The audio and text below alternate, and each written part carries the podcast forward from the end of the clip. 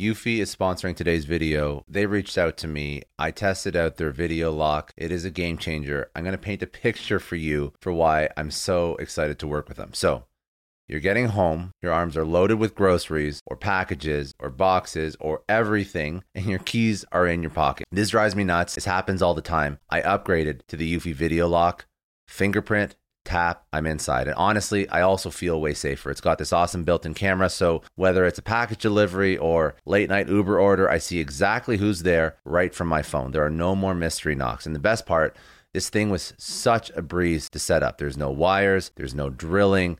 There's also no monthly subscription fee. So if you are done fumbling with your keys, because I definitely am, search for Eufy Video Lock or head over to eufyofficial.com/videolock. Your front door, your sanity. A lot of business owners think, I need a website, and as soon as I have one, it's automatically going to bring in leads. A website's just a business card. It's not doing anything, just sitting there. You could have a $30,000 website, and it's going to sit on page 10 with everybody else until you do some. Luke Van Der Veer is earning six figures per a month with Rank and Rent SEO. Luke tried it all. That was 20. I was working at GE, my first 9-to-5 job, right? Everybody I know, they're all stuck trading time for money. We just now work forever. And I just never accepted this idea. I was like, I can't do this. I'm not doing this. There's got to be a way out. Warren Buffett, I really like his quote. He's just like, whatever you're paid is just what the market thinks your skills are worth. So you want to make more. I've always liked doing things on my own. I'm like, these websites, looking at what I'm doing for the clients, I'm like, why do they have control over my time? They have control over my time because I'm working for them. I'm like, but what are they getting at? All they're really getting is the leads. I'm like, how can I have it where I've got the leads? It's like the perfect solution. What was the biggest mistake that you made when you first started trying to build something yourself? Oh God, there's so many mistakes. Welcome to Success Story. I'm your host, Scott Clary. The Success Story podcast is part of the HubSpot podcast network. They've been supporting the show for over 2 years now.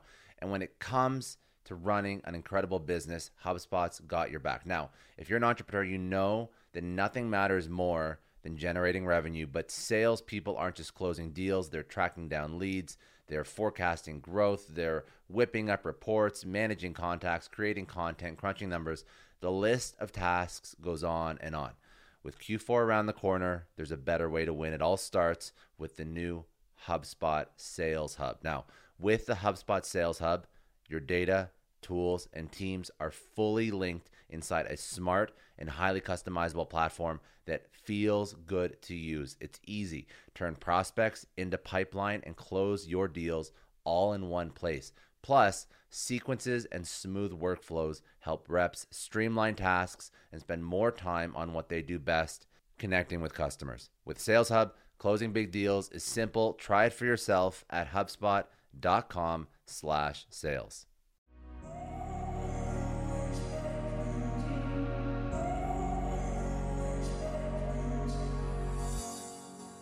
When I was working at GE, it was my first real job, first 9-to-5 job after the MBA program at Albany. And I was there for a few weeks trying to get used to that type of company. Just a true 9-to-5 human resources department, lots of smart people, and just a lot of work. As you'd imagine at a multinational company, sixth largest in the world or whatever at the time. And talking to some of the different colleagues, I noticed that most of the people in the department were a lot older than me. Like I was, 24? Everybody was nearing retirement. They're all like late 50s, early 60s. And person after person after person was telling me the same two themes. I don't have enough money to retire, or I haven't been able to do the things I've wanted to do over the past 35, 40 years. And one woman in particular was one I was really close to. She was the person who was kind of training me to get me up to speed to be the subject matter expert for the benefits stuff I was handling. And she was just talking about not being able to see her daughter and how important this was to her. And I just kept hearing this from everybody. And I just was sitting there adding up the years in my head, like, I don't want to do this for 30, 40 years and not have money and not be able to do any of the stuff I want to do. I want it now, like while I'm young. So, I mean, that was the thing for me. It was just kind of a trigger. Like, I can't do this. I started getting immediately stressed. I'm like, I have to make a change. So that was the thing for me. I'm like, I'm not doing this. I decide to do something. I don't know what it is yet, but I'm going to do something. You know, you had this moment, this like crisis when you were just starting out at GE. But the fact that you took the initiative to go build something, I think it's so commendable, because everyone has like this different entrepreneur story when they're like, I just had to do it. But a lot of people, they didn't get that bug when they first started working. A lot of people went through a lot of shit before they decided to build something themselves, or they came from a family that was entrepreneurial. What do you think was different about you that made you want to build something yourself? Like, you have this stress, this pressure. A lot of people feel that, though. It was just you looked out and you saw the 40 years and you're like, fuck, no, I'm not doing this. I can't do it. Maybe it's just growing up. I mean, my father is a small business owner. He's a chiropractor, started his own practice. My mom would be an employee. She's a clinical nurse specialist, a psychiatric nurse. My brothers are both just employees, right? Everybody I know all has the same thing. They're all stuck trading time for money. And it was something I never wanted to do, and I never understood. You know, we go have this great time at school, but after that, we just now work forever. And I just never accepted this idea. So as soon as I get on there, I was like, I can't do this. I'm not doing this. There's got to be a way out. There's other people I see that can do this. I don't know them, but there's other people that are out. So there's got to be a way. I got to find out what it is. What was the biggest mistake that you made when you first started trying to build something yourself? Oh God, there's so many mistakes. It's a trick question. Unlimited mistakes. It is a question. There's so many. Not clearly defining what I wanted. So I spent years focused on just making money. I thought money was the ticket. If I just had a lot of money, I don't have to work. Like, it doesn't have to be like Powerball money, but enough where it's like millions. I don't have to do anything. Then I can just hang out or do whatever. But going into different business models, like all the different things I tried, drop shipping and Amazon and MLM and trying to create a Facebook ad agency and all these different things with just trying to make money, I never really realized that time was what I wanted. I didn't care about the money. You need some, but I needed time because I wanted control of what I'm doing with my schedule, and having to ask somebody for permission to take vacation it makes me feel like a kid in class, right? And building all these different business models and getting to a reasonable amount with each of them, I realized that I don't care about the money if I can't use any of it.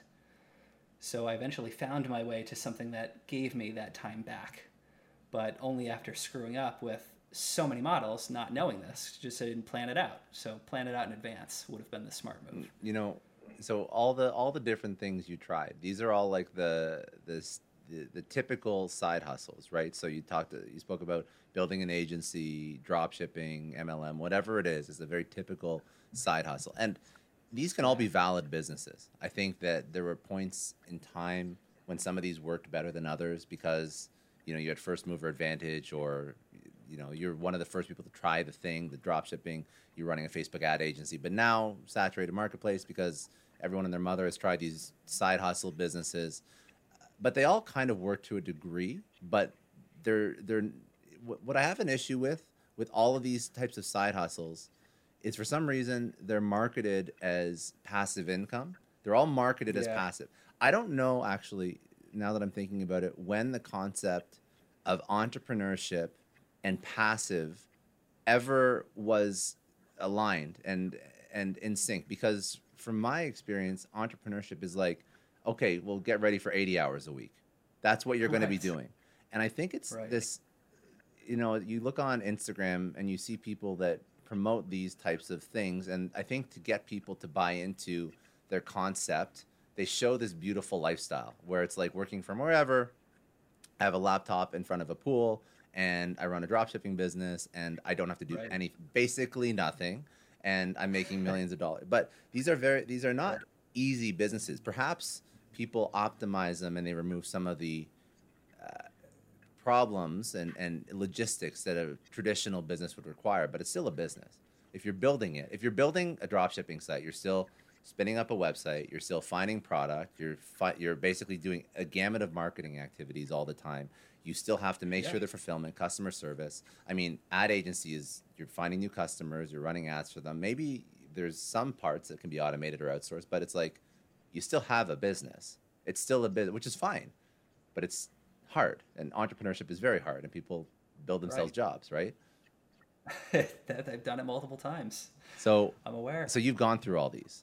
And like when you go through them all, like you make money, but you're not free, because when people build businesses, they have to spend more time in the business. They don't have time for their family. It's like almost like worse than working a 9-to-5 in terms of time and freedom. It is. It started with MLM. That was kind of the first one. I spent 3.5 years on that. That was the first one that I kind of hit. And it makes sense, because in the beginning you didn't have as much money. Well, I didn't. So it, you know, $400, get in, start your MLM company. So I'm in there, and I mean, you learn things from it. I guess it helps me become a little bit more focused on self-education. I was really self-conscious speaking in front of people, so I never would have done this in a million years. But, you know, you keep screwing things up, and I was worried about being judged. But the people who were making all the money said, you have to just push through that, don't worry about it, and just get good at this. So I just kept trying to practice presentations or whatever. I'm talking in front of people. We're doing presentations at people's houses. I'm always wearing black just in case I sweat like crazy. And actually, now that I'm thinking about it, I'm still wearing black because it's ingrained in me now. But just like putting all those reps in like made me good at that. But I'm listening to the people on stage that are talking, and they're saying, yeah, you know, if you get up to this big team, you could have your team working and then you don't have to work. You could just sit back and relax. And I was like, all right, cool. So I learned how to do it. I listened to them. I go all this training. I recruited a ton of people. And I had my big team now. So I was like, all right, I'm going to try to do this. And I just stopped working. Everybody else stopped working too. And then I realized I'm supposed to be leading by example. So of course, if I stop, they're going to too. So it was a lie. It's like, it's not really passive. At no point can I walk away and just have them continue it, because they're looking to me. So that business model is flawed. So I'm like, okay, that one's done. So we try something else. So I tried eBay, and I'm like, this might be a good one. Sell stuff on Amazon and eBay. And with my partner and I, we built this up. We're selling liquidation products. We get it up to like $35,000 a month, but we're pulling 15-hour days, 7 days a week. We have no lives. So that was another terrible thing. It's like, I don't care about $35,000 a month when you have to pay taxes, split it with him, eBay fees, and just all of our time disappears. But it did teach me that I didn't have any leverage. So that was something now I have to look for. So it's like program after program, I learn all the things that I was missing that I should have known up front, but I didn't know, and I had to learn it through that experience until finally I hit SEO. And that was kind of the difference maker. I started investing in programs and mentors to learn SEO, and I created an agency. But once again, like you mentioned, created another job for myself. I can generate leads for anybody anywhere. But now I got all these people that are asking me for reports and, hey, update this picture on my website, send me this, send me that. And it wasn't until a client called me at midnight on a Sunday complaining about his rankings, which were fantastic, where I just snapped and I was like, I got to find a way to get out of this. There's got to be a way to do this where I don't have to be involved all the time. I'm just laughing at somebody complaining about the rankings on a Sunday at midnight. It was so, he woke me up. I was sleeping. I was like, I have a bedtime for myself. He just woke me up out of a dead sleep. I was like confused, like what's going on? I saw the name. It's like not clicking. I'm like, why is this person calling me right now? And he was just complaining about call volume. And like, mind you, 2 months before, he's on like page 5 or 6 in Google. And like, if you've ever seen the actual statistics on this, nobody goes past page 1. It makes sense, right? You're Googling for something. You say you want a plumber. Yeah. Why am I going to go 7 pages back and look at 70 different companies? I'm going to pick one of the first few or a person with some good reviews. I'm not going 7 pages back. I don't have time for that. And that's what everybody does, right? And this guy was nowhere to be found. And I had him on page 1 for like 30 different terms. He's getting 4, 5, 6, 7 calls a day from nothing before. And now he's complaining about this? I was like, you ungrateful. I had some choice words, and then I just fired him on the spot. I'm like, you're done. I'm not, that's it, we're done. And then the next day I got up and I was like, we got to do something different. So that was kind of the transition. I just started thinking about this, and I'm like, if I could do this for anybody, why don't I just do this for all the same niches I'm already in with these clients, and I will just rent the sites to them. I own it, so I'm in control. I don't have to do reports for anybody. I don't have to change anything because it's my site, and then you follow my rules or you're done, and I'll find somebody else. Because if I have the leads, that's what's valuable. So I just started treating it like a rental property and finding tenants instead of going out and finding clients. And that little switch made it passive for me, because now I got something I can just build it up, rent it out, and then I'm done. Move on to the next one. So I want to understand this process a little bit. I want to understand your mindset too, because so the two things that I think of when you thought build a website, rent the whole website out to a brand. Right. When you can you explain that?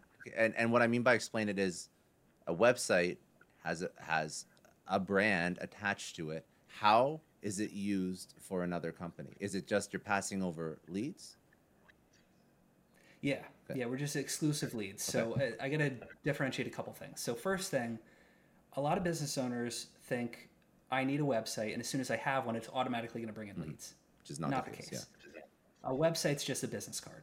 I know a lot of entrepreneurs listen to this show, and NetSuite has been a huge supporter for entrepreneurs, for business owners, because there's one thing that we all know. Business is about making money, and it's about your bottom line. And the less you spend on the nuts and bolts of running your business, the more profits you keep. But these days, everything is costing more. Supplies, people, shipping. It squeezes your margins, and I've been there, juggling multiple systems for finance, inventory, you name it.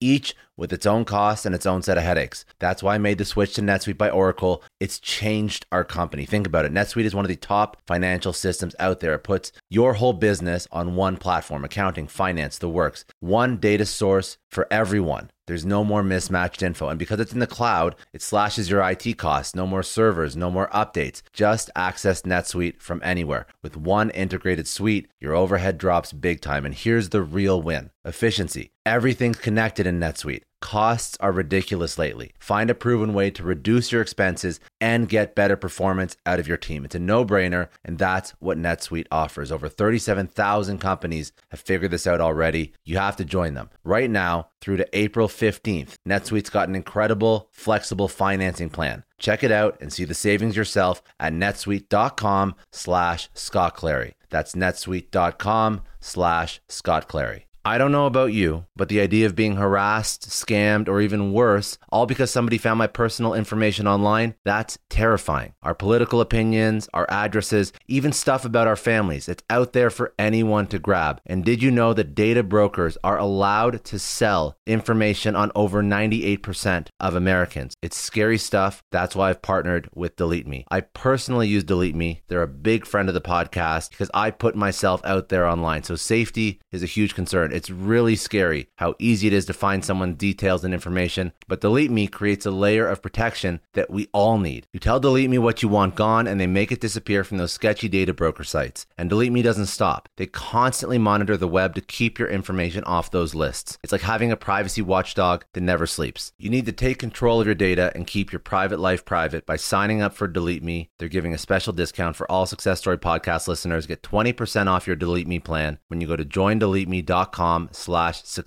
and use promo code success at checkout. The only way to get 20% off is to go to joindeleteme.com/success and enter code success at checkout. joindeleteme.com/success. Hey everyone, I just want to take a second and thank the sponsor of today's episode, Heaven Hill Bottled and Bond Bourbon.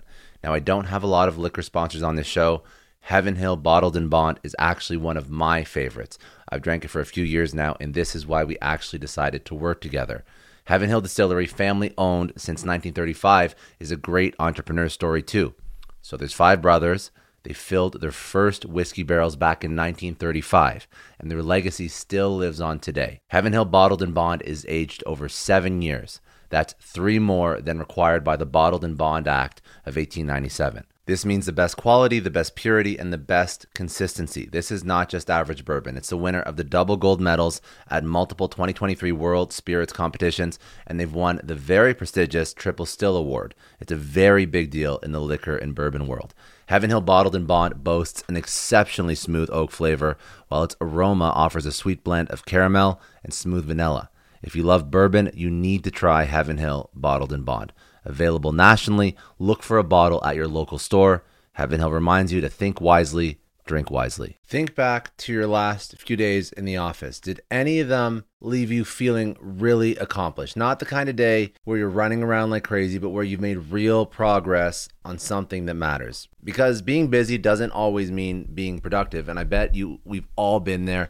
And maybe it's time to rethink what it means to get things done. Today's episode is sponsored by Belay, and what they help you do is, instead of getting sucked into emails and to-do lists, they help you delegate tasks and focus on big goals. They can connect you with top-notch US-based talent who are ready to take on those time-consuming tasks that bog you down. Let's be real. There are way more important things you could be doing than bookkeeping or wrangling a packed inbox. They have virtual assistants to handle all of those pesky administrative tasks, or accounting professional to take care of all your financials. But here's the best part. You don't have to waste weeks searching for the right person. Belay's personalized matching service works quickly, sometimes matching you with the right talent to take stuff off your plate in under a week. Are you ready to try a different way of working? Check out Belay's list of the top 25 things you can delegate to a virtual assistant. It might just change your business and your life. Text SUCCESS, that's SUCCESS, to 55123 to get the list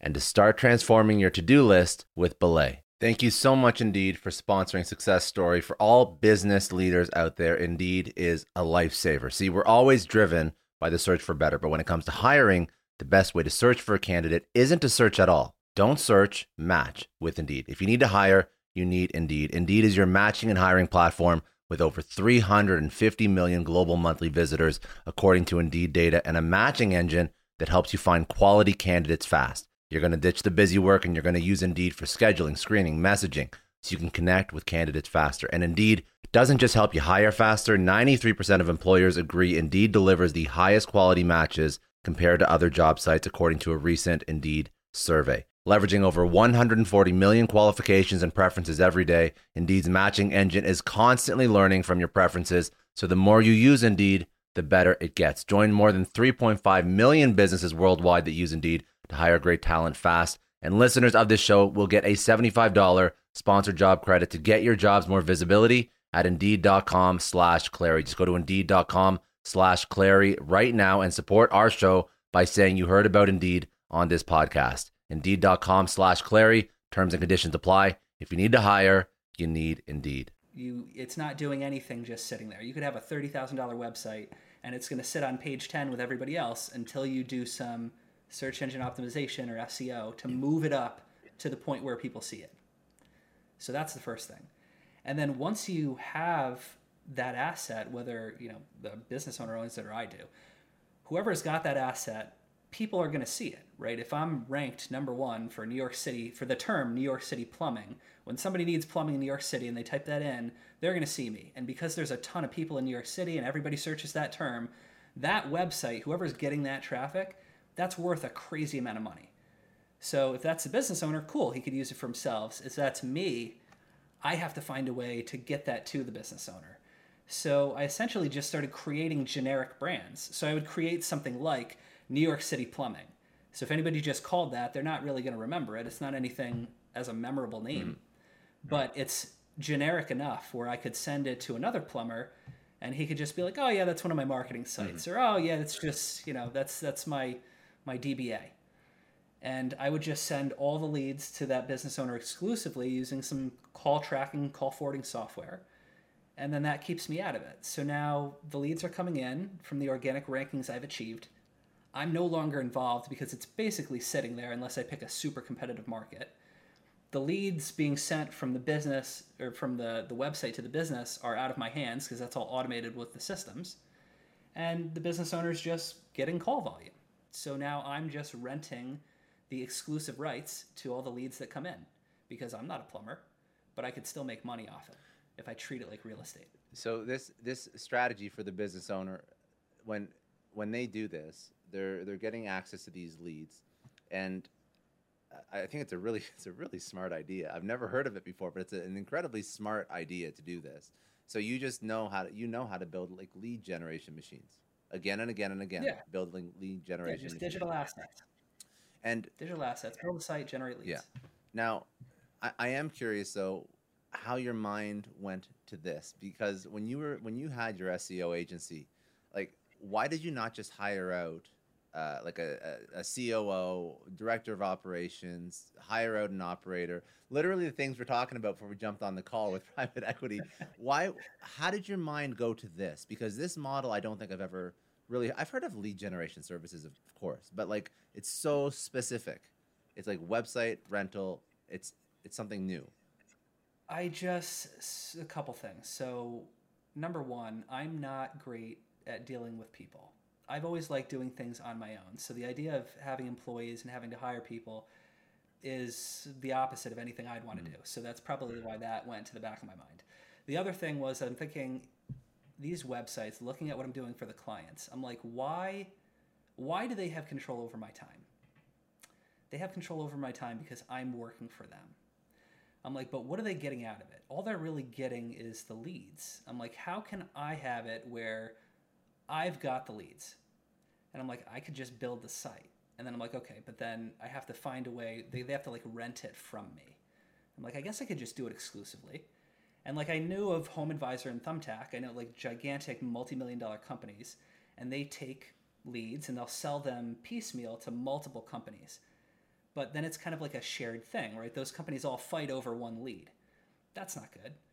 But if I had everything myself and I found one company I could send it to, it could be like an exclusive deal. Mm-hmm. So it's a hell of a deal for them. And then if they're renting it from me, since I'm in control of it, I can do whatever I want. So now I have control of my time again. So it's like the perfect, solution. Yeah. And when you build these out, when you build up these sites, because a lot of people that are listening to this are for sure thinking, like, I have enough time. I have a hard enough time building out one website that generates leads. How is this guy doing it? Like, he wakes up in the morning, builds a site, generates leads, can rent it out like no problem. Because building out a site is like building out a company. It is a business card, but then you have a brand attached to it. But it's a generic brand. Okay, I understand that. But you know, right. The content, the keywords, like all the SEO pieces, how much content, how much time, all these different things that it takes to build out this website that generates leads, but you do it like again and again and again and again and again. So are there certain categories, certain niches that work better than others? What's the sort of the strategy? Because obviously going into this, you probably, it was sort of like a thesis, a working thesis. Correct. Now, hindsight's 20/20, you kind of know what works, what doesn't. Yeah, I mean, I started with the niches that I was already in because I had clients in all the niches I was doing. I'm like, let's try water damage, let's try roofing, let's try concrete. But I learned things about each of the niches as I was trying to use them, and that a lot of them were really difficult. And I'm noticing a pattern between some of the niches and some of the city sizes. And I started trying to narrow it down to see if I could find something where it's a niche that's high value, something that everybody needs, something that has a really short sales cycle, so I can basically convince somebody to want to work with me fast. Right? Like, for example, if I generate leads for like pool construction, like that's a 6-month process. Somebody wants to get a pool design, they go through the design, the construction, all this stuff. That's going to take forever. So if I give that to a business owner, he's not getting paid on that for months. Yeah. So I can't really convince him to do that right away. And I'm knowing I'm not good at sales, I have to find a way to do this where I get something really fast and they can see the money quick. So then I can keep doing this. And I mean, it's kind of a crapshoot, just testing out different niches and things. But I've kind of narrowed it down into something that's phone driven. So people are calling in for the service. And then whatever that contractor is or business owner will go out to them to do it. So not like a nail salon. I want something where people are calling in. So like a plumber, a tree service, concrete, those are okay. But then I also want that short sales cycle.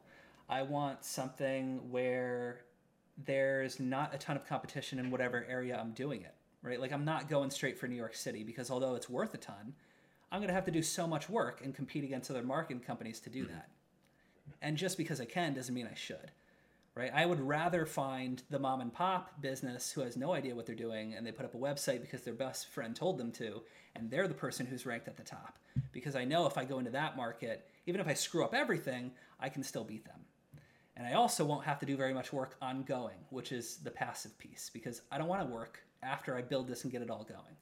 I want it to be minimal.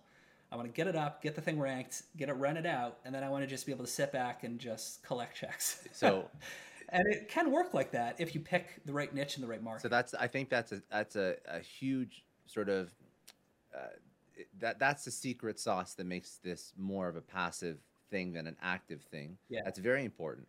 And the reason, you know, when I think about this business model, I'm thinking, like, holy shit, if I had 10 websites that I'm renting out, I have to be posting articles, backlinking to these all the time. And then, but explain that though, because when you think SEO, that's immediately what you think. Like, how do you SEO a site? You're putting up an article every day if you can, or multiple times a day, right? Because that's how you keep putting up new articles. So this is where it comes down to right niche, right category, right city, right demo, right. Geography, because those don't require that level of commitment. Right. Okay. Yeah. So, I mean, like, without having experienced it, most people will pick the stuff that comes to mind immediately, right? They'll pick the things that they think make a lot. They'll pick concrete, they'll pick trees, plumbers, electricians, lawyers, personal injury lawyer. They're like, oh, that makes a ton of money. Yeah. Okay. So you can generate leads for that, but your work is going to be ongoing because you're competing against other marketing companies, right? You have to know if the personal injury lawyers, they're paying thousands and thousands of dollars a month, 5, 10, 20 grand a month to keep their website where it is. So it's like, you could do that by posting all these articles and constantly adding new links and all this stuff, but why? It's so much work. Instead, we want to look at something obscure. So personally, I like blue collar stuff, like excavation in Des Moines, Iowa, just some random niche. It's not sexy. Right? It's boring. Nobody cares about that. And that's why I'd rather be there. I want to fish where people aren't so that I have a shot, and it makes it easier. And then I don't have to do that constant posting. I can just throw up a site with a few thousand words of content.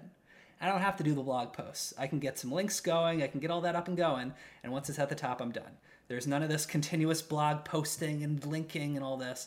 And then I can just watch the rank tracking software. And if it dips occasionally, okay, I'll send another link or two. But it's not a constant thing where I have to hire people to keep managing it. So what's the effort required? Like, if you're actually trying to rank some of these, like, what would be the ideal setup for you? Like, how many blogs, how long would it take you to set one of these up? I mean, to build a website, 10 minutes now. I mean, originally the idea was I would build something, get the website up. And then once I had kind of a structure I want, which is basically like a homepage, 5 service pages, an about, and a contact, all with a ton of content. I'm just going to take that structure, I'm going to duplicate it or template it, and then reuse that template over again. Now, the content I have to create again, because I don't want duplicate content in Google, but that's easy enough to outsource. And then I could just plug and play my template in 5 minutes. So then I could just have that done for me by somebody outsourced to, like a VA, and just repeat it place after place after place. So my time is just spent trying to figure out what place is worth it? What place should I do it in so I get the most, right? Get the most effective use of my time. So let's talk about like the financials and the commercials about how to build out this business. So you build this out, leads are coming in.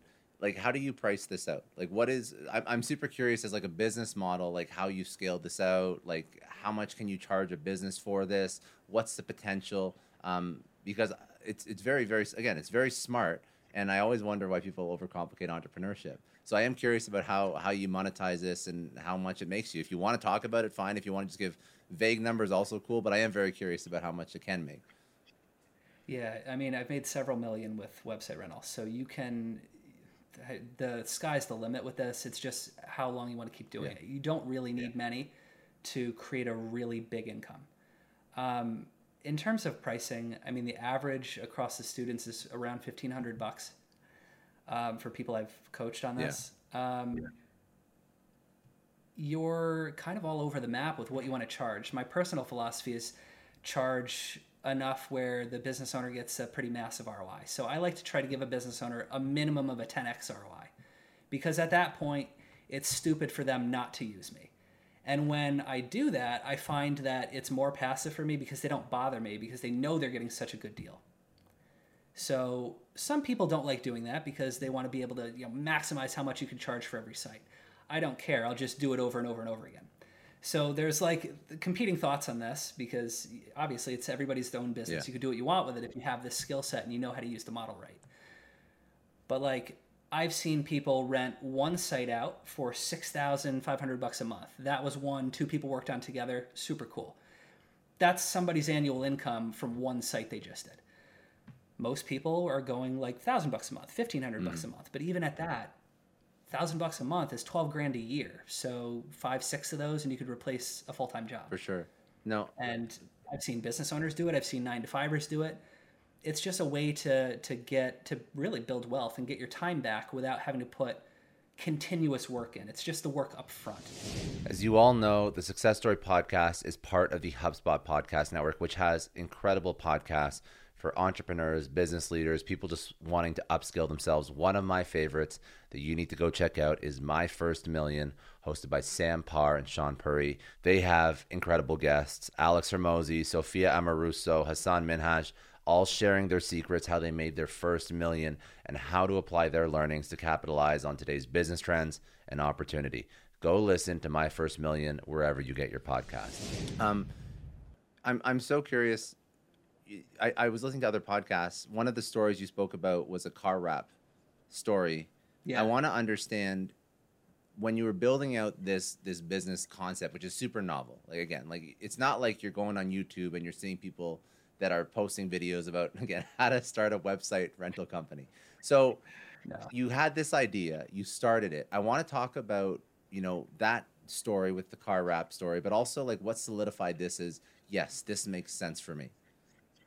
Yeah. So the car wraps one, I had some ideas of what niches I wanted to do, something obscure. And it's just kind of going through Googling online, like what niches for, I don't even remember the exact search term, but just like niches for internet marketing or something. And I saw a person drive by with a wrapped car, and I was like, I wonder about car wraps. So I started looking around the country. I just randomly kind of picked Phoenix. I don't really know what the idea was for that. That was just a pretty random pick. And just looking at Phoenix, I saw that there wasn't a ton of competition. And I was like, okay, well, maybe I can do it for this one. So I started Googling.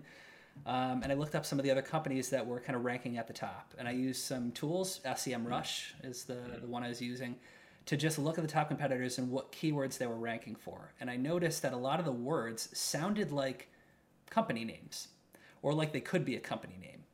And then I was like, all right, let's just do something related to Arizona. And like, I probably would do this differently now, but Arizona, I was like, all right, AZ. I'm like, I'll just do AZ car wraps.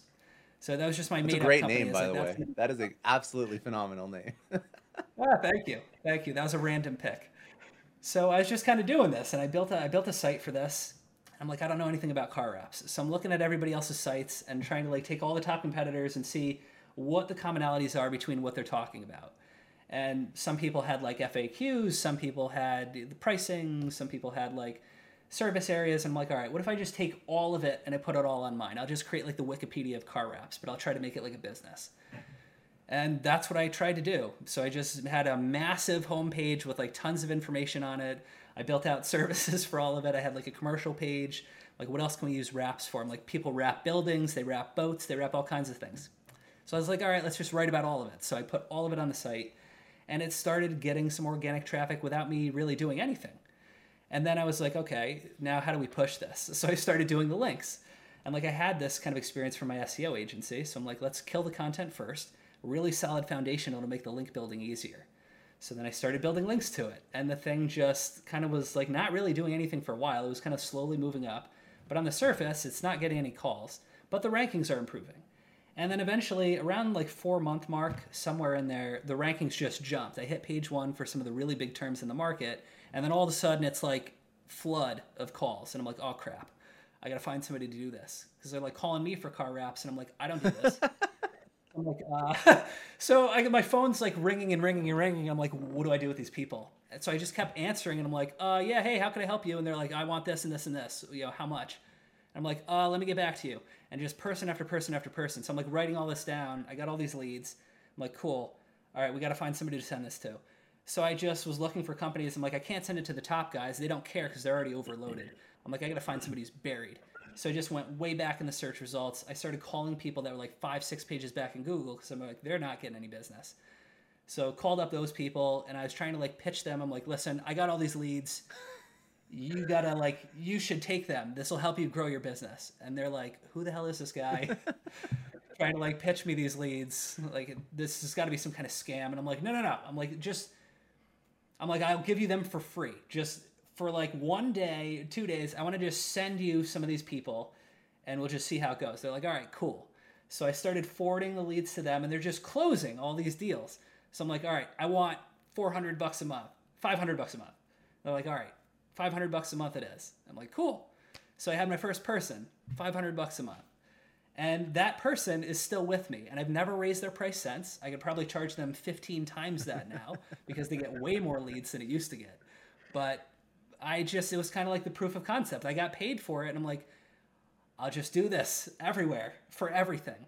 I'm just not going to do it for car wraps because that niche, I don't like it. There's a lot of price shoppers and there's other problems with it that I found out. That's so interesting. See, but you learn about this stuff as you go. Concept. Yes. Yeah. I'm also curious about, the strategy really revolves around SEO and organic. And a lot of people, myself included, think about SEO and organic as like a 12-month to 18-month strategy, not like a 3 to 6 month. And again, it depends on what you're selling. I get that. But you're so heavily focused on organic.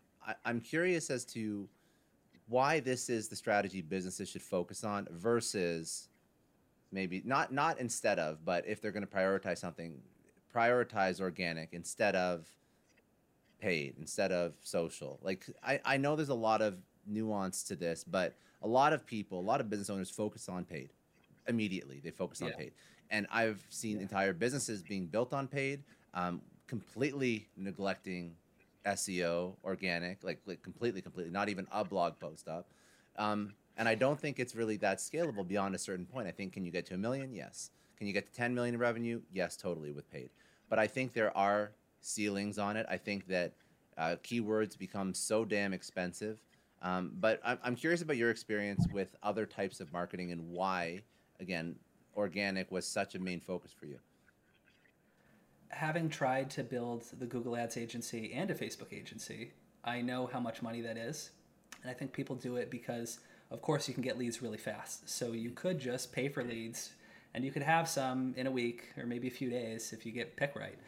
But long term, I like the organic strategy better because you like build up and put all this work in, but then you get paid on it multiples of what you can get paid. And it's just I think a better long-term strategy. It's a better ROI because you put in all that work up front and then you're getting paid on it for years. So like if I kind of relate it to that car wraps example, that site still pays me now. So if you look at like a per hour I spent versus what I get paid, I'm making like $2,800 an hour or something. Like who gets paid that? Yeah. So like as an organic strategy, I really like that, just SEO, just because, I mean, it may take a little while, but it's great. The ROI is insane later on. And also from like a customer perspective, I think the customers are easier to close. Like, I don't know about you, when I look at ads or I'm looking at Google and I see stuff pop up, it's like, unless I have some kind of emergency thing I need right now, the ads are more of a nuisance. 100%. Or at least that's how I see it. I purposely avoid them now. Because I know that they're paying to rank. I actually, funny enough, if I'm looking for something, I look for the first non-sponsored ad. And I know they've ranked, and I know that there's a reason why they're there. I look for the most reviews or whatever. That's exactly it. Yeah. So it's psychology, right? It's like you're looking at it as a customer, and you're thinking, like, okay, they're paying for that spot. But this guy right here, this person must have earned it. Now, the cool thing is you can manipulate this with SEO. Yes. So did they earn it? Yeah, I guess, but not in the way they're thinking. But everybody thinks like that. They're like, well, if they're number one, it must be for a reason. Yeah. Google put them there for a reason. The reason is they're good at following Google's guidelines or whatever to get them there. No, but I mean, it's listen, when you're building a business, you play into consumer psychology. It's not a bad thing. It's a required thing. I mean, every part of marketing is dancing around consumer psychology, right? So it's a game you have to play. But the other thing that I'm curious about, just because you're so much involved in this world, is when you build out these websites, so downturns in the market, does it affect organic? Google algorithm updates, how significantly does that affect organic? All these different things that, I mean, I've never bothered to ask people about this because most people don't focus on organic as their core marketing strategy. So how does it affect the business? A lot of people focus on ads as like their primary source of leads, and organic's like a second nice to have, which is obviously the complete 180 of how you built this out. So all these different nuances, how does it affect it? Yeah, I mean, I like organic, and then paid is icing on the cake. Exactly, I know. You're the opposite of most business owners, which is, that's why it works, because it's there's longevity to it. I mean, like, so interestingly enough, like the pandemic's a good example, and it hit some of the sites. So different things affect different niches. So I'll give you an example. When the pandemic hit, 2020, whatever that was, I had 7 sites all around the New York City general area that were related to restaurant cleaning. And New York City announced that all restaurants are shut down. So that completely eliminates the need for cleaning, right? So all of those sites, although they were all ranked number one for a ton of terms, immediately were now worthless. But it was only for a period, because as soon as it opened up again, they came right back. But during that period, those 7 sites, the income from those disappeared. But it didn't affect me because I was in so many other niches that I would consider essential that I don't care if I lose those 7 sites for $7,000 or whatever a month, because I got so many other ones that it didn't do anything to me. And as soon as the ban was lifted, all the restaurants are open again, like a year and a half later, the call volume came right back because of course everybody wants to go back to the restaurants, and then they need the cleaning services again. So that was right back. But like the point was the essential services, you can diversify and like hedge your risk of like your income disappearing by diversifying your niches. And some of them are just not going anywhere. Like plumbing is a good example, right? If my toilet breaks, I'm not a plumber. I don't know anybody who does plumbing. I'm not going to take a crap in the backyard. I'm going to call somebody and they're going to come fix my toilet. It doesn't matter if there's a recession or, you know, my 401k took a hit because the economy's going down. Somebody's fixing the toilet, right? So that one's not going anywhere. And if you find stuff like that, you can hedge your risk and pretty much eliminate it if you have enough different things you're in. I love this. Now, something that's really interesting to me that I know you're working on right now, and maybe for people that are investing in businesses also, it could be very interesting to figure this piece of the lead generation, revenue generation puzzle out. You're using this strategy. You're using your own business to do an acquisition right now. Have you done multiple acquisitions, or is this the first one? Or no, this is the first one. Okay, so walk me through. Okay, so now you've built this. So how you've progressed as an entrepreneur. You have this income stream coming from these pieces of real estate, online real estate, generating businesses. You started this coaching program, teaching people how to do this. And we'll drop links as well so people can go and if they want to learn more and they want to follow like step-by-step how to do it. And maybe actually just speak about like what you teach people. But then I also want to learn about the investing and the growth and the acquisition thing that you're working on right now. Oh, I love that. So with the actual coaching, more or less to make it very straightforward, it's teaching people the system that you deployed, correct? Yeah. It's teaching a combination of SEO and how to use it, how to apply it to the website rental concept that I use. Okay, perfect. So that you can create an active income or a passive income, whatever you want. Amazing. Okay, so that we'll drop those links in the show notes. Now, what you're working on right now with the acquisition, so you're going through a $2 million acquisition. I love the evolution of employee to entrepreneur to investor, because I mean, like we're very similar in our career journey, actually, to be quite honest.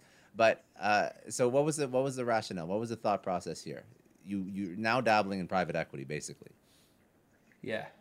So there's this little bit of an evolution. So I started as the employee. I started doing the website rental. The website rental gave me my time back and a lot of money, and I was like, this is really cool. But the clients I used to have at my SEO agency before I started doing website rental were all like, if you're not going to teach us, or if you're not going to like do this, can you just teach it to us? And I was like, I mean, yeah, I guess. So it's kind of like the evolution of the coaching program, because I wouldn't intend to start this. They just asked me like, can you teach me this? And I was like, yeah, all right. So I started doing that. And then I found out people were getting an impact, and I was like, oh, this feels cool. It's like fulfilling. It's nice. I could like watch people make a change. And then that brought in even more. So now I got multiple streams coming in. I'm like, all right, cool. But I still have all of my time. I'm like, I can't just sit. So I'm like, let's do something bigger. And I was talking to my CPA, like, what can I do to not pay taxes?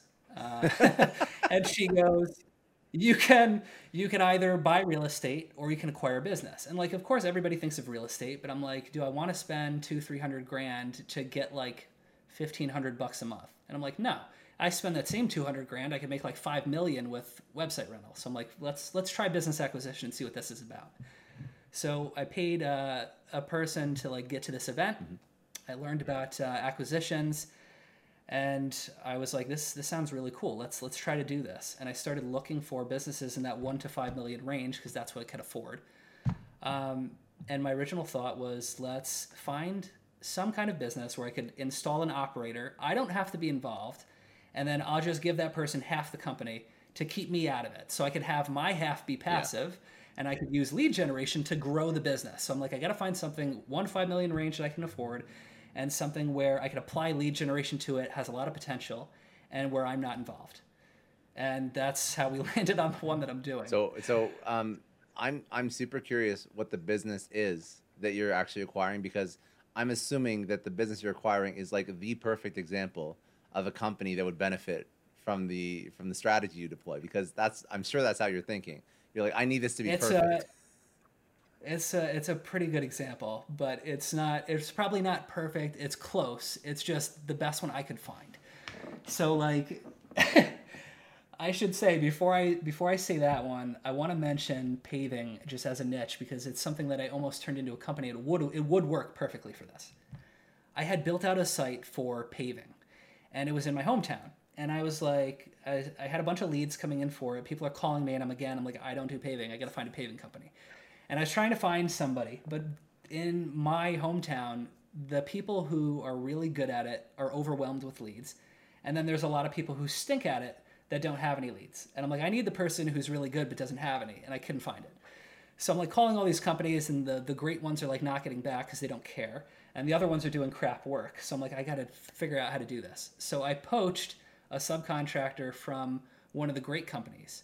I just found out where they were going to be doing some work. And I talked to one of the subs. I'm like, you want to have your own company? Because I can get you the leads. And I just started sending him leads. And in the first month or the first week, it made $8,000 for me. So like, I don't remember what the revenue was, but my cut was $8,000. You did like a ref split on it? No, so like he told me he was going to do the work for $2 a square foot, or was it $3? It was either $2 or $3 a square foot. And then I had a person walk off the yardages, like for the people's houses and the driveways and all that. And then I charged $4 a square foot, and I just take the difference. Yeah. So he made quite a bit, and I was just keeping the difference without me being involved. So I was just kind of like coordinating it. And instead of that website paying me, $1,500 a month, it made $8,000 in a week. So it's like that type of company. You could literally create a company out of thin air with just a website with this skill set and this model. But I didn't really want to do that. I didn't want to run a paving company. So I just kind of like handed that off to somebody else and let them run with it. And I was like, I just want the little passive piece. Give me my couple $1,000. So I transitioned out of that. The one I'm doing now is, I have to be careful because I'm under NDA. Okay, fair. But it's a multi-state. It's a multi-state ice cream business. So it's like the novelty trucks that go around and they play a song, and then everybody comes out to buy overpriced ice cream. Yeah. Like the screwball and the Spider-Man face. All those. Yeah. So I was trying to buy a different type of business that was more in line with my lead generation skill set. And when I got into the acquisition, or trying to do the due diligence for it, I found that the person was fudging their tax returns, which I know people do, but I can't buy a business off fake numbers because the bank only loans off what they say. So if they make it look like you're poor, the bank's not going to loan on it, right? So we ended up not going through with that business, but I met the broker, and the broker hooked me up with this person who was selling the ice cream business. And the ice cream business was making millions, but they had no website, no advertising, no customer list, no CRM, no processes. I'm like, how are you making this money like this? It's like, oh, the customer just comes to the truck. Just a wild business model. I'm like, how is this possible? And I'm just looking at this, and I'm like, if he can do that with nothing, and it's growing 20% year over year, I'm like, if I apply lead generation to this, I have no idea. Like, I got to be able to blow this thing up. But explain to me. So I was really excited. Explain to me how lead generation. How would that work for an ice cream truck? I mean, so I can just generate leads for all of the business services. So he's looking at it like consumers coming to the truck, But what about events? Corporate events, business events, weddings, catering, all this other stuff. That's a whole untapped side, and I can hit all of that with lead generation. And like I've done, I mean, I can do it with SEO, but I could also do it with the Facebook ads and the Google ads. I won't personally do it. I'll find somebody who can do it and just hand it off because I don't want to deal with it. But all of that can be applied to this. And then you have a choice. Do I keep that cash flow or do I sell this company off for like a 4 or 5x multiple? And like the company is $2 million now without anything. Sell that for 10, 15 million a couple of years down the road. So it's just a cool thing that I'm working on now. And we're supposed to close on the 7th. But our lawyer is going on vacation, so it's going to have to be another couple weeks.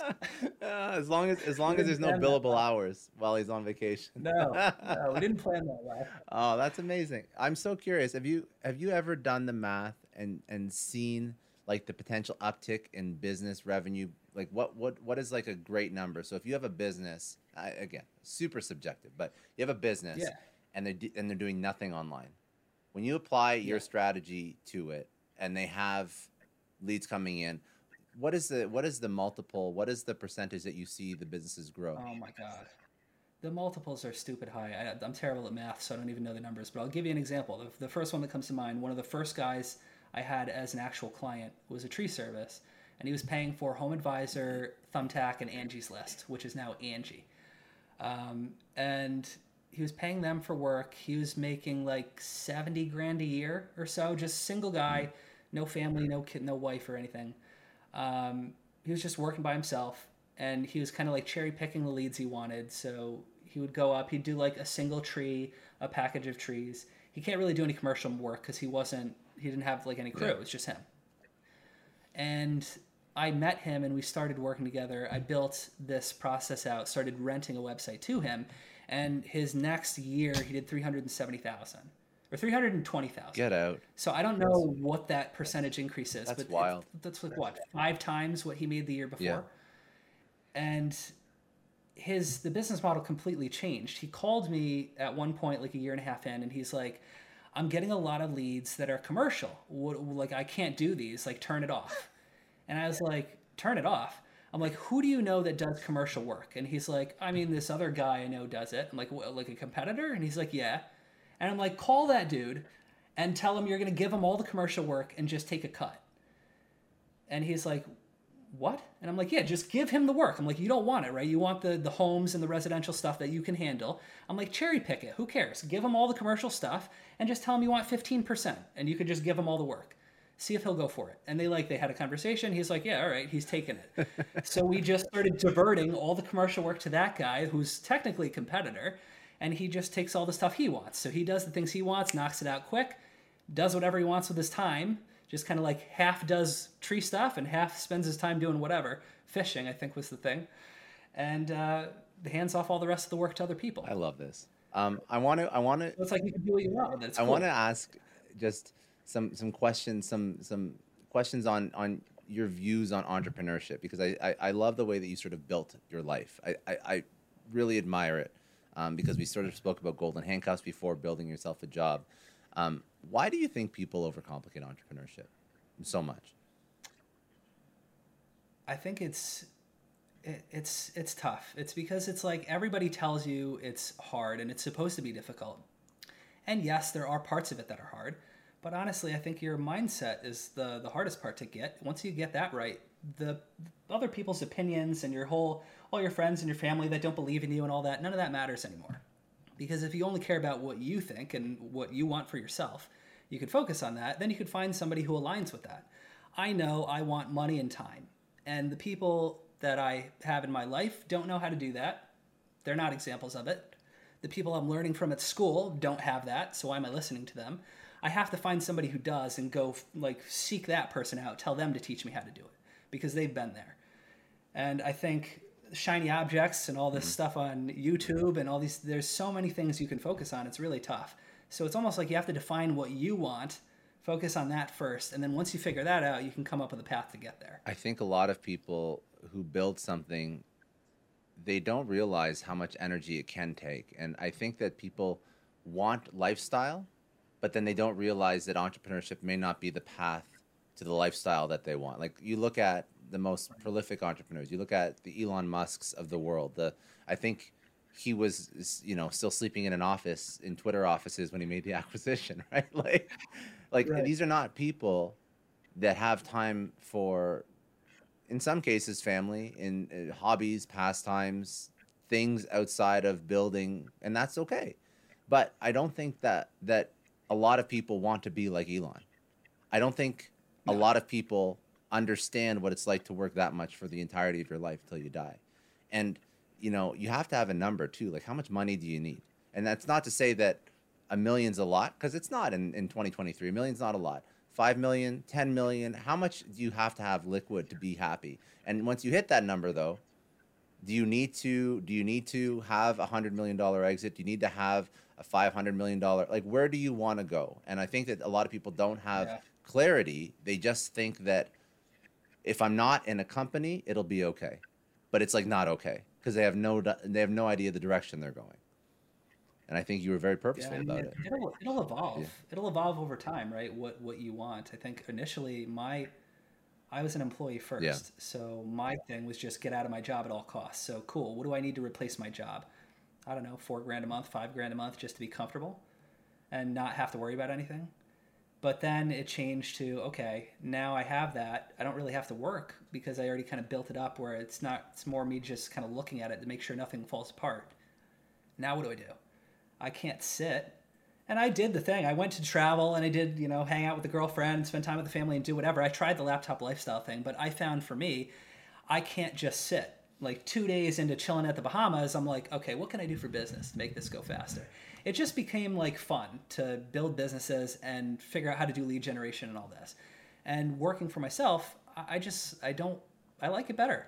I don't care if I don't have to, but I could work 80 hours a week and I would still be cool with it because I'm the boss and I can do what I want. I can go leave. I don't have to ask anybody for permission. It's like I've taken control of my life and now I've decided here's what I'm going to do with it. And I think that power is really, really nice. And then you could do what you want if it's fulfilling.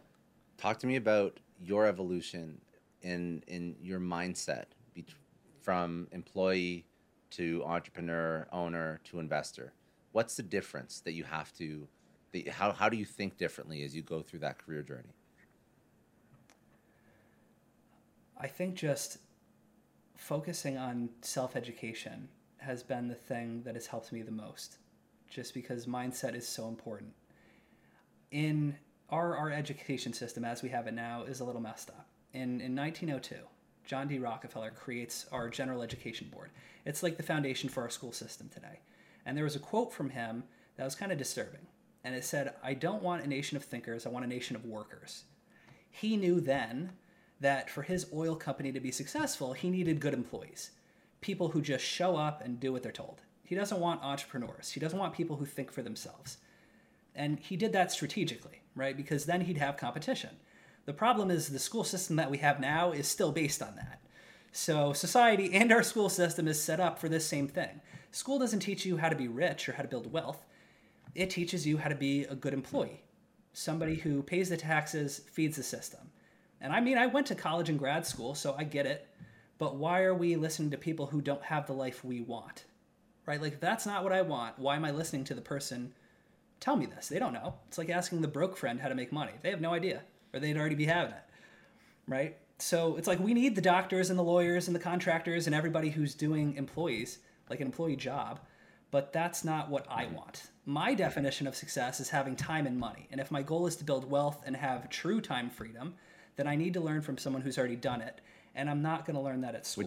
So it's like why the education, the alternative education exists. And I mean, that's what I focused on. And I've grown so much just focusing more on that than traditional. If you could go talk to your 20-year-old self, would you tell them not to go to school, or would you tell them to do anything differently? What would be the lesson? It would be figure out what you actually want, because school works for some stuff. Like my brother wants to be a surgeon, right? So he goes to school, he becomes that, right? My dad wanted to be a chiropractor. He went to school and became that. But some stuff, like for me, I didn't really know what I wanted to do. I went to school for marketing. And when I got out, I ended up doing human resources. Is my ultimate goal to be helping people in the human resources department? No, I don't think so. So, you know, time and money for me was the thing I wanted, because I wanted to be able to spend time with family and be able to hang out, go travel, and have enough to live the lifestyle I want. And for me, I didn't have to go to school for that. I did, but had I known, I probably wouldn't have. It would have been an argument with my parents. But, you know, if that's what I have to do to get what I want, that's what's going to happen. I actually never told my parents that I started doing this. Like, when I still had an agency, like before I quit, I just quit and I didn't tell them for like a year. They just found out randomly because I answered the phone at a time when I probably would have been working normally. So, you know, if you have to, you know, not tell somebody, then don't tell them. Well, I think to your point, like, all this comes back to lifestyle design. Like, how are you building the life that you want? And we're talking about how many hours you want to work, how much money do you want to make, but there's other components to lifestyle too. And sometimes it's setting expectations with relationships of people most close to us, and family. I mean, you can't really get rid of family, so that's fine. But no. But I mean, there's people in your life as you're going through like an entrepreneurial journey that don't serve you in a meaningful capacity. It doesn't mean you like have to kill those relationships, but you do have to prioritize where you spend your time. And I think that this whole lifestyle design, it's okay to be a little bit selfish with what you're building in your life. And if you expect things that none of your friends have, then there's a good chance that they're not gonna help you get to where you want to be, and even like right. Parents, like if parents don't understand what you're building, you still love your parents, respect your parents, but I mean, you're not going to be going to them for career advice if they've only ever worked a 9-to-5 job, and you're not going to be going to them for entrepreneurial advice or how to raise money or how to close clients if they've worked in a 9-to-5 job. You gotta understand that like they mean best, but they also don't know. They don't know what you're doing. Right. And there is a way for you to succeed in it, but it won't be through your parents teaching you what to do. It'll be through a right. peer who's done it, a mentor, whatever it is. So I think that there's a lot that you know, like you sort of like checked all the boxes of why are you personally successful? It's because through your career, through trial and error, you know, you've architected your life, you've made the money you want, you figured out the time work balance. You've built relationships with people that actually have done these things before, so you know like who to go to for help with this, that, and the other. Like I'm sure you have your own, you mentor people, but I'm sure you have tons of your own mentors and people that you look up to. Like this is how you grow. People are not stagnant. People have to try new things and do different things that are uncomfortable. But at the end of the day, it's uncomfortable to become comfortable. Yeah, I mean you got to get uncomfortable to grow. Yeah. I really like, everybody knows Alex Hormozi. Yeah. I really like this quote. He says, you don't want to invest in the S&P 500. You want to invest in the S&Me 500. I love that. Yeah. Put that money in your self-education. There was another one from Warren Buffett. He's just like, whatever you're paid is just what the market thinks your skills are worth. So you want to make more, you got to up your skills. Yeah. So if you go seek that out, then you can do whatever you want. Is there anything that, any last lessons, anything that you want to leave the audience with that we didn't go into? Floor is yours. So whatever you want to end with. I think every decision we make or don't make has an opportunity cost. And when there's something you want to do and you do nothing, you're making an active choice to give up whatever that other thing is you could have had. And I'm guilty of this too. We say things like, you know, I need to think about it. I have to look at other options. I want to do some more research. It's not the right time. Any number of excuses. I've learned that we never have all the information. The timing's never right. The fear is always there, that fear of failure, people judging you, whatever. So it's better to trust my gut instinct and just take a leap of faith anyways, so that you could live the way you want to live as long as possible. Because all that time, it's like you could have had it, but you chose not to. I love that. Where should people go to connect with you? You can send them to the website. Also, please drop your socials so they can follow you and whatnot. But where should they go to learn about everything that you're working on? Yeah, absolutely. LukeVanderveer.com is a good place to start. You know, that talks a little bit about kind of my story and what I'm doing now. And websiterentalcoaching.com is more about the business model and how that works. Okay, perfect. Socials, what are you at? What's your best ad? It's at lukevanderveer.com is Instagram, Facebook is... Don't do them all. I'm trying to think. No. One is good. And the website has everything else on. I was just wondering if there's one in particular. That's totally cool. It does. It does. Okay. And then I mean, you've touched on this several times throughout, but I'm just going to ask it because I ask everybody when I close this out. So you've had incredible career. You've had, you know, the season of the employee, the season of the business owner, entrepreneur, the season of the investor. What at this point in your life does success mean to you?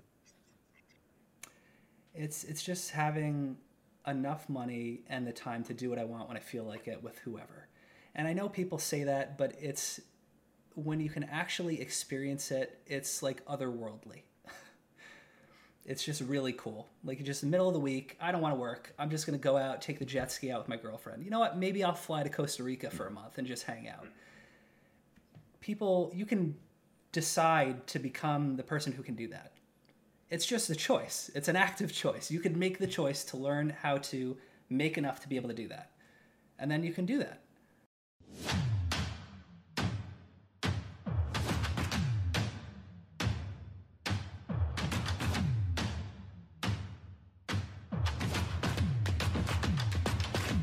I know a lot of entrepreneurs listen to this show, and NetSuite has been a huge supporter for entrepreneurs, for business owners, because there's one thing that we all know. Business is about making money, and it's about your bottom line. And the less you spend on the nuts and bolts of running your business, the more profits you keep. But these days, everything is costing more. Supplies, people, shipping. It squeezes your margins, and I've been there. Juggling multiple systems for finance, inventory, you name it.